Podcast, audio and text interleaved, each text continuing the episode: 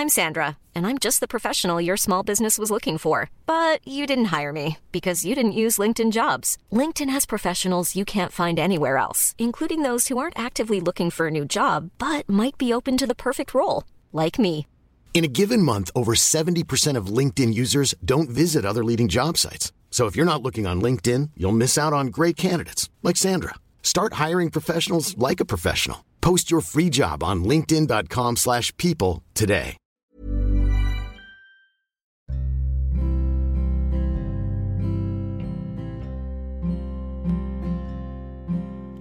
Hai, selamat datang di podcast Love Lavina. Di sini, aku akan berbagi pikiran, tips, dan cerita aku untuk nemenin kamu. Sebelum mulai, aku mau ngasih tahu kalau podcast ini dibuat dengan aplikasi Anchor. Dengan Anchor, kita bisa rekam dan publish podcast langsung ke Spotify 100% gratis. Selamat mendengarkan ya.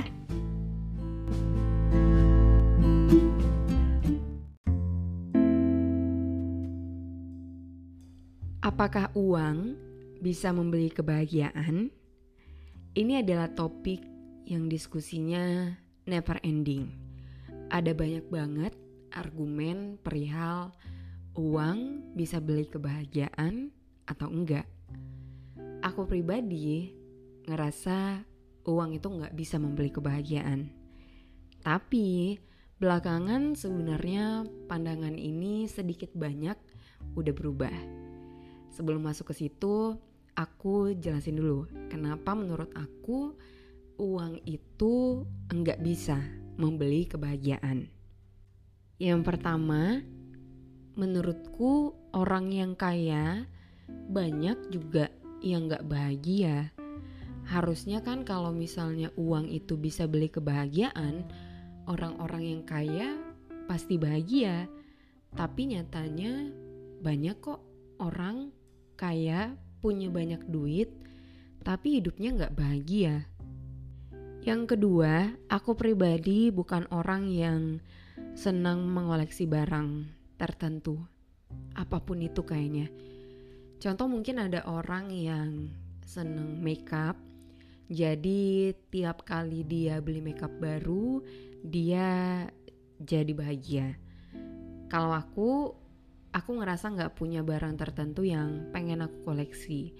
Bahkan buku aja yang sekarang aku ngerasa udah punya lumayan banyak di atas meja aku, aku udah mulai kepikiran apa aku beli Kindle aja ya biar aku baca buku di digital aja nggak lagi punya buku fisiknya jadi aku emang bukan orang yang seneng koleksi sesuatu aku juga tahu teman-teman aku yang suka K-pop mereka itu ada yang seneng koleksi kayak merchandise merchandise dari um, K-pop idol yang mereka suka gitu. Nah kalau aku nggak ada. Dulu tuh aku suka Harry Potter, sempat punya beberapa apa ya miniatur atau apalah gitu yang berhubungan sama Harry Potter.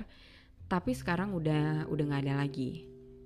Aku ngerasa kebahagiaan aku itu terletak pada hal-hal yang nggak membutuhkan uang banyak atau malah nggak membutuhkan uang sama sekali. Contohnya, aku seneng kalau bisa quality time sama Daniel. Aku seneng kalau podcast aku, konten aku itu berdampak buat hidupnya orang lain. Aku seneng mood aku jadi bagus setiap kali aku selesai olahraga. Dan aku seneng jajan minuman-minuman manis sambil makan donat. Jadi itu bukan hal-hal yang membutuhkan banyak duit, Makanya selama ini aku selalu meyakini berpegang teguh pada uang itu nggak bisa membeli kebahagiaan. Ini juga hasil didikan ayahku sepertinya. Karena aku ingat ayahku tuh sering banget bilang jangan jadikan ukuran kesuksesan itu duit. Ayahku juga pernah cerita kayak gini kalau misalnya ada temen Vina yang Vina tahu dia nggak lebih pintar dari Vina atau mungkin waktu kuliah IPK-nya di bawah Vina Tapi sekarang dia kerjaannya lebih bagus, gajinya jauh di atas Vina. Jangan iri, karena ya berarti emang itu rezeki dia. Jadi ayah aku itu emang bukan orang tua yang mengajarkan anaknya untuk mencari duit sebanyak-banyaknya. Bukan seorang ayah yang melihat kesuksesan itu bisa diukur dengan duit. Makanya itu berpengaruh di cara pandang aku terhadap duit gitu. Jadinya aku tuh berada di pihak yang bilang kalau uang itu nggak bisa beli kebahagiaan. Tapi tadi kan aku sempat bilang tuh kalau pandangan aku ini sebenarnya udah berubah sedikit, sedikit banyak berubah. Well, kenapa bisa berubah? Karena aku dengar pendapat orang lain dan menurut aku pendapat ini make sense. Sebelumnya aku juga udah pernah dengar pendapat orang lain yang bilang kalau uang itu bisa beli kebahagiaan tapi belum ada yang menurut aku cocok gitu nggak nggak masuk gitu di aku contohnya kalau orang bilang ya tapi kan mendingan mana nangis di Ferrari atau nangis di ojek? Mendingan nangis di Ferrari kan?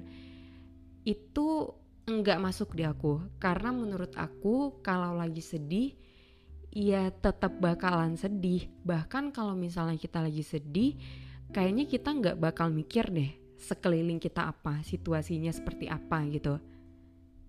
Jadi argumen itu tuh nggak nggak masuk gitu di aku nggak membuat aku mengubah pandangan aku yang mengubah pandangan aku adalah videonya Raymond Chin jadi di video itu dia ngebahas butuh uang berapa untuk bisa bahagia. Jadi dia kasih tahu statistiknya kebutuhan orang Indonesia itu per bulannya berapa juta, pendapatan per kapitanya berapa. Videonya very insightful. Nah dari nonton video itu, aku jadi mikir, orang-orang yang belum bisa memenuhi kebutuhan primer dan sekundernya, wajar banget kalau mereka bilang uang bisa beli kebahagiaan. Artinya, selama ini tuh aku cukup beruntung gitu, karena kebutuhan primer dan sekunder aku itu bisa terpenuhi, sehingga aku bisa bilang uang itu nggak bisa beli kebahagiaan, karena di sini kebahagiaan yang maksud aku adalah um, kebutuhan tersier. Sedangkan buat orang-orang yang istilahnya buat makan aja susah gitu.